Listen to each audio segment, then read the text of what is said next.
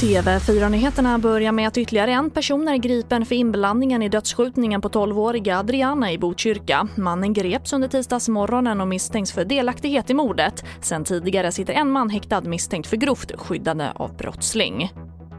Och coronasituationen inom Region Gävleborg är nu så pass ansträngd att man inom kort planerar att höja sin beredskapsnivå och gå in i katastrofläget, rapporterar SR. Vilket innebär att man kommer be andra regioner om hjälp med IVA-platser. Och kritiskt sjuka patienter kommer då behöva flygas till andra sjukhus. Och det är framförallt Halland och Kalmar län som man kommer be om hjälp. Och pandemin har lett till att allt fler barn lider av undernäring, det visar en rapport från Rädda Barnen. Och de värst drabbade områdena finns i bland annat Jemen i Mellanöstern. Och till sist kan vi berätta att japanska forskare bekräftar att de lyckas få hem stoft från asteroiden 20.